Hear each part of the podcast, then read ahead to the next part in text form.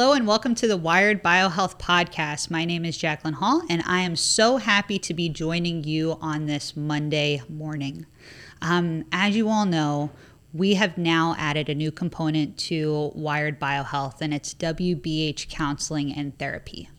One of the therapists that we have on staff specializes in grief and bereavement. And the reason that I really wanted to focus on this topic today is it's something that touches everybody at some point in their life. The loss of whether it be a loved one, um, someone that they're close with, or maybe somebody that they didn't know that well, but it was a really meaningful figure in their life. Um, maybe it was somebody from childhood that you later lost touch with as you grew up, or maybe it's somebody that you were close with for a very, very long time and then you just fell out over either something big or small. Um, and now they're no longer here. And one of the most difficult parts of kind of that process of grieving is the words left unsaid. And so, what are some of the things that we can do to really help process that loss when you feel as if there wasn't enough time, or you didn't have the right words, or you didn't know how to say the things that needed to be said? Sometimes that's kind of the weight that brings us down, and we can stay under it um, if we let it. So, grief, it's, you know, it comes, it goes, it changes over time, depending on this person's place in your life Maybe it's something that you never, quote, get over, but the grief shifts, it changes. But eventually, those memories of this person that right now might create tears will create laughter.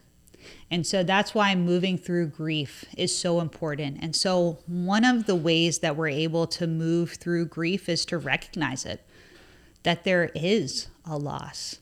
Um, and then upon recognizing that, say, okay, where do I think this person is now? Right? Do I have this concept that maybe they're in heaven? Um, or maybe I'm worried about them for whatever spiritual teachings or religious teachings. I believe that maybe they're not in such a good place. How do I reconcile that fear? And I think one of the most important parts is to not be focused on where that person is now or that soul is now, but what could I say to them if they were still here in front of me? What are those words that were left unspoken that I want to be able to share with them?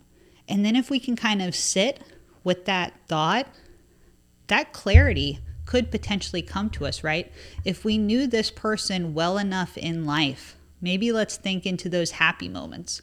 Um, maybe if the kind of the last part of your relationship was kind of on not so good terms, rethink of that person kind of in the better times, in the better things, and say, what would this person say now? Where would be where would we be today? Because it does us no good to reflect on the hurtful parts of that relationship. We don't want that to be kind of the final taste in our mouth because that does us no good. It doesn't do them any good. But at this point, they're gone, right? And we don't want to tarnish the memories that we have of them to be negative things. We want to let the negative things go and hold on to the positive. Conversely, that also doesn't mean sugarcoating somebody's life, right?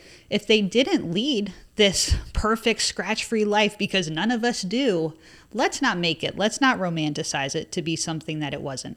But don't focus on those negative pieces because it's not helpful.